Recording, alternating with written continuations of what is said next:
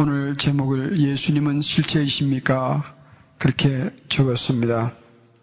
여러분에게 예수님은 참이십니까? 아니면 그냥 개념적인 분으로 남아 있습니까? 여러분에게 예, 예수님이 참이시면 그러면 예수님을 믿는 우리의 믿음이 참인가라는 문제가 남습니다. 다시 묻겠습니다. 여러분에게 예수님은 참이시에요. 그러면 여러분이 가지신 예수님을 믿는 믿음이 그것도 차 실체입니까? 아, 그것이 오늘의 설교의 대주제입니다. 이런 믿음은 단지 의지적인 결단에서만 세워지는 것은 아니라 예수님이 본래 어떤 분이신지 또 무엇을 하시는 분인지 그리고 그분이 우리를 어떻게 대하시는지에 대한 분명한 진리와 또 체험 위에 세운 믿음이라야 할 것입니다. 그러면 흔들리지 않는 믿음을 가질 수가 있을 것입니다. 우리 예수님에 대해 잘 알고 있습니다. 예수님은 하나님의 아들이세요. 아멘. 그분은 곧 우리의 하나님이시라 그런 말입니다. 우리를 만드신 분이십니다. 그리고 우리를 구원해 주시는 구주이시세요. 그분을 믿는 자들을 예수님은 신실하게 그리고 영원토록 사랑해 주시는 것을 우리는 또 믿습니다. 정말 믿으십니까? 그리고 예수님은 사탄과 약한 죄와 모든 불신자들을 심판하러 반드시 이 땅에 오실 것을 우리는 또한 믿습니다. 그때에는 예수님께서 믿는 우리를 천국으로 데려가셔서 하나님 아버지의 축복의 나라에서 영원히 살게 해주실 것을 또한 믿습니다. 이런 표현들이 어떤 분들에게는 또 늘 자주 들었던 반복되는 소리로 들릴 수도 있을 것입니다. 그러나 저에게는 이 모든 것들이 참인 줄 믿기 때문에 한 문장 한 단어마다 저에게는 큰 힘이 되는 것입니다. 그 이유는 예수님이 참으시기 때문에 그렇습니다. 예수님이 참으시기 때문에 이 문장 하나, 단어 하나가 저에게는 대단히 중요하며 저에게는 참으로 큰 힘이 되는 것입니다. 오늘 본문을 다시 읽겠습니다. 무릇 징계가 당시에는 즐거워 보이지 않고 슬퍼 보이나 하나님께서 우리를 고쳐주시려고 우리를 징계하실 때에 당하는 우리의 모양이 우리의 꼴이 슬퍼 보이는 것 같지만 후에 그런 말미암아 잘 연단한 후에는 우리의 삶에서 의의 평강의 열매를 맺게 되나니 그러므로 피곤한 손과 연약한 무릎을 일으켜 세우고 너희 발을 위하여 고든 길을 만들어 저는 다리로 하여금 어그러지지 않고 고침을 받게 하라. 우리가 성경을 통하여 믿음의 선배들의 신앙의 체험을 배우고 또 다른 분들의 신앙 체험 이야기를 듣습니다. 그리고 우리도 그런 체험을 할 수만 있다면 우리의 신앙의 생활이 달라질 것입니다. 그러나 그 많은 체험들을 우리는 인생이 짧으며 환경이 한정이 되어 있는지라 실제로 체험하는 것은 불가능합니다.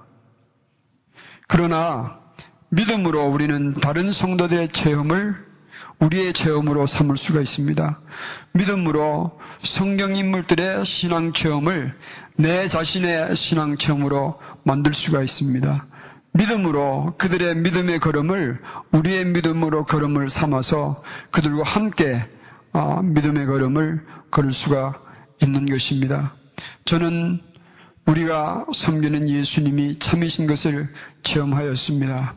이 체험을 여러분과 나누어서 예수님이 여러분의 삶과 생명에 참이신 분으로 채워지고 그래서 승리의 삶을 함께 살아가시기를 소망합니다. 우리의 신앙생활에 중요한 실체들이 많이 있습니다. 첫째는 예수님 믿는 우리의 믿음이 실체이고, 둘째는 우리가 체험하는 예수님의 은혜도 실체인 것을 믿습니다. 세 번째는 우리를 위하여 하시는 예수님의 사역도 실체이며, 예수님의 권세도 실체입니다. 이 모든 것들이 실체인 이유는 이 모든 것들의 주인이 되시는 우리 예수님이 실체이시기 때문에 그렇습니다. 이 시간 저는 제가 믿는 예수님이 어떻게 저에게 실체이신 분으로 체험하였는지를 나누고 저와 함께 그 예수님이 우리에게 실체적인 분으로 채워지기를 바랍니다.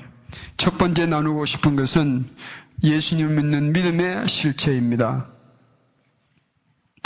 작년 11월 11일 롱뷰의 어느 병원의 진료실에서 신경외과 의사가 저 머릿속에 이 골 속에 탁구공만한 내 종양이 자리 잡고 있다는 설명을 저는 듣고 있었습니다. 컴퓨터 화면에 찍은 제 머리의 MRI 사진들을 함께 의사와 들여다보며 수술에 관한 의사의 설명을 듣고 있던 저는 오히려 차분할 수 있었습니다. 더 분명히 말하면 저는 감사하고 있었습니다. 그동안 저는 예란반이라는 제자 훈련에 성경 공부를 수없이 가르쳤습니다. 그 내용 중에 이런 부분이 있습니다. 공부하신 분은 기억나실 거예요. 우리가 예수님 위하여 살다가 암이라든가 죽을 일이 생기면 어떻게 하면 됩니까? 이 질문을 저는 많이 하였습니다. 대답이 뭐, 뭐예요? 예수님 위해서 살다가 죽을 일이 생기면 안 죽으려고 버둥거리는 것이 아니라 답은 간단합니다. 어떻게 하면 됩니까? 죽으면 되죠. 그 예수님 위해서 살다가 살 일이 생기면 살라 하시면 어떻게 하면 됩니까? 살면 되지. 굳이 죽으려고 발버둥 칠 것도 없는 거예요. 예수님 위해서 살다가 예수님께서 너 좀 망해라 그러면 어떻게 하면 됩니까? 망하면 되죠. 그러다가 예수님께서 예수님을 살다가 너 지금 좀 흥해라 그러면 어떻게 하면 됩니까? 흥하여 살면 되는 거예요. 이 공부를 저는 많이 가르쳐 왔습니다. 그런데 남 모르게 이 공부를 가르칠 때마다 제 스스로에게 질문해 본 것이 있습니다. 과연 나도 내가 가르친 믿음대로 살겠는가? 그날 의사로부터 내 종양에 대한 설명을 들으면서 저는 제가 수없이 가르쳐왔던 그 믿음이 제 안에도 있다는 것을 확인하고 있었습니다. 그래, 내가 지금까지 부족하지만 그리스도를 위하여 살아왔는데 이제 죽을 일이 생겼으면 죽으면 되지. 이런 믿음의 배짱이 제 안에 있는 것을 알았습니다. 그래서 제 안에도 예수님을 믿는 이 믿음이 실체인 것을 확인하고 나니까 저는 참으로 기뻤습니다. 이 무시무시한 소식을 들으면서도 저는 오히려 차분하게 감사할 수 있었습니다. 그 후로는 한 번도 왜 라는 식의 반항적인 질문을 해보지 않았습니다. 대신 예수님을 믿는 제 믿음이 실체인 것을 확인하고 저는 참으로 기뻤습니다. 여러분, 그렇게 예수님은 저에게 실체적인 분이셨습니다. 두 번째, 예수님의 은혜가 실체인 것을 저는 압니다. 수술하고 나서 처음 일주일간은 고통의 극치였습니다. 먹기만 하면 토하고 왼편은 전혀 움직일 수 없고 잠은 하루에 두 시간 이상 자지 못했습니다. 그 고통을 일일이 다 말하지 못하겠습니다. 그 중에 밤을 맞는 일이 제일 두려웠습니다. 이 밤은 또 어떻게 지내나? 여러분, 밤의 공포는 정말 견디기가 어려웠습니다. 그러는 놀랍게도 성령님은 꼭 새벽 2시면 조용할 때 성령 말씀을 통하여 저에게 새로운 은혜를 부어 주셨습니다. 하루 새벽은 성령께서 저에게 저의 주하고 악한 모습을 처절하게 보여 주셨습니다. 이 악함은 제 마음에 자리 잡고 있는 악함이었습니다.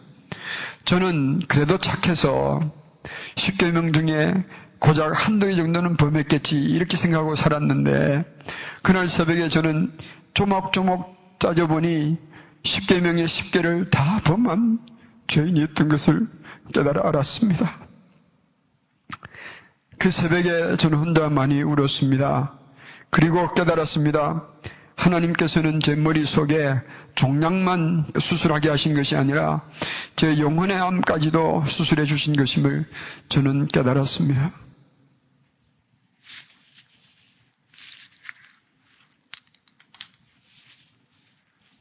이게 말이죠. 눈물을 닦으려면 안경을 벗고 닦아야 되는데, 정신이 없어서 안경 위를 닦으려니까 안 닦이죠. 그날 새벽은 정말 깊이 회개하며 예수님의 용서를 구하였습니다. 많이 울었습니다. 죄 때문에 운 것도 있지만 저의 악하고 고집스러운 마음을 아시면서도 주님은 밟아 버리지 아니하시고 참아주시고 덮어주시며 인내해 주신 예수님의 은혜가 그렇게 감사하였습니다. 그리고 끝내는 저를 사랑하셔서 용서해 주시고 새롭게 해주시는 은혜를 이 새벽에 몸으로 영으로 체험하였습니다. 새롭게 시작하기를 원하시는 성령의 감동이 진하게 깊게 제 안에 채워지기 시작했습니다. 죄인을 용서하시고 새롭게 하시는 예수님의 은혜가 실체임을 체험한 그 새벽 3시를 저는 잊을 수가 없습니다. 그때 읽은 성경 구절이 오늘 본문 11절입니다. 무릇 징계가 당신은 즐거워 보이지 않고 슬퍼 보이나 후에는 그로 말미암아 연달한 자에게는 의의 평강의 열매를 맺나니 아멘.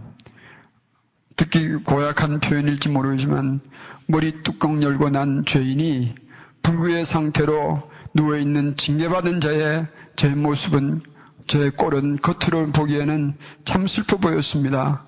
그러나 제게는 이 새벽 이후로 이 아픔을 견디고 난 후에는 새롭게 성결한 삶을 예수님 위하여 살아드리리라는 새로운 기대감이 저한테는 차 올라왔습니다.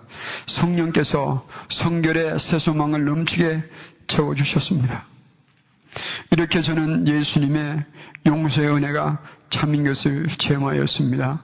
왜냐하면 예수님은 참이신 분이시기 때문에 그렇습니다. 아멘. 그 다음엔 예수님의 능력의 실체를 나누도록 하겠습니다.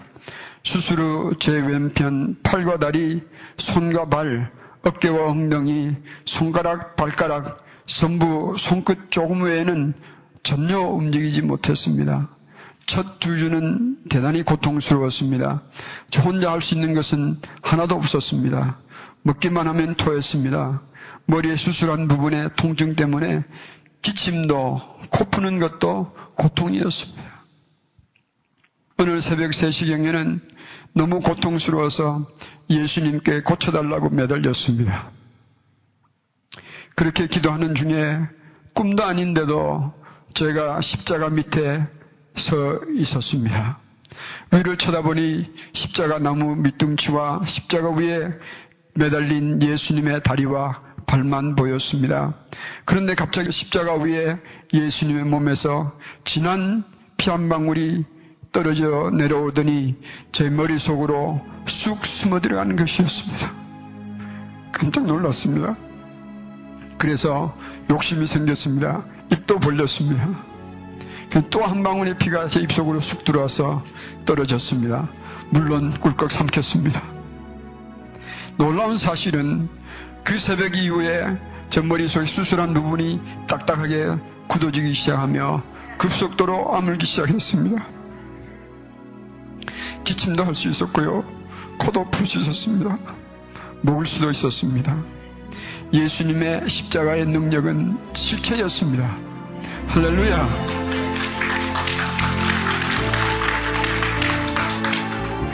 그럼 그때쯤 자매님 몇 분들이 박종인 목사님 운전하셔서 엘파에서 차를 몰고 휴스턴 병원을 방문해 주셨습니다. 근데 오신다는 소식에 은근히 전복죽을 보내올 것을 기대하였는데 그냥 그냥 오셨더라고요. 다른 건 들고 오셨는데 해필 전복죽만 빼고 오셨더라고요.